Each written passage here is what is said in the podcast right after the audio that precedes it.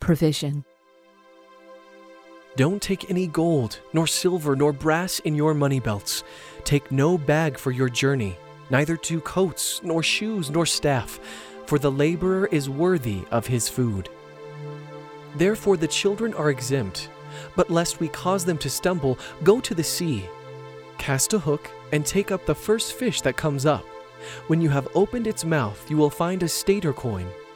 Take that and give it to them for me and you.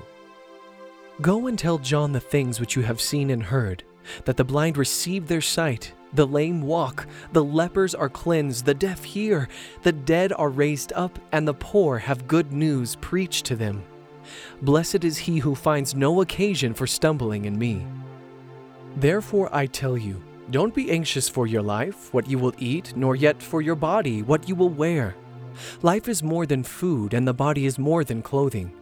Consider the ravens. They don't sow, they don't reap, they have no warehouse or barn, and God feeds them. How much more valuable are you than birds? Which of you, by being anxious, can add a cubit to his height? If you aren't able to do even the least things, why are you anxious about the rest? Consider the lilies, how they grow. They don't toil, neither do they spin, yet I tell you, even Solomon in all his glory was not arrayed like one of these. But if this is how God clothes the grass in the field, which exists today and tomorrow is cast into the oven, how much more will He clothe you, O you of little faith?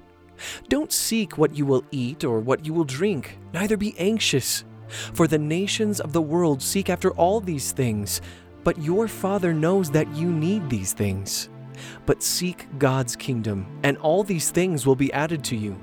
Don't be afraid, little flock, for it is your Father's good pleasure to give you the kingdom. Sell that which you have and give gifts to the needy.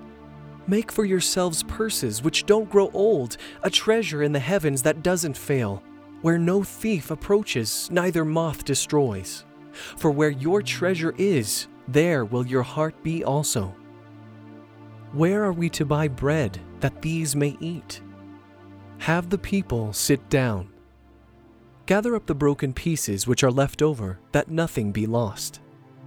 Most certainly, I tell you, it wasn't Moses who gave you the bread out of heaven, but my Father gives you the true bread out of heaven. For the bread of God is that which comes down out of heaven and gives life to the world. Most certainly, I tell you, unless you eat the flesh of the Son of Man and drink his blood, you don't have life in yourselves. He who eats my flesh and drinks my blood has eternal life, and I will raise him up at the last day.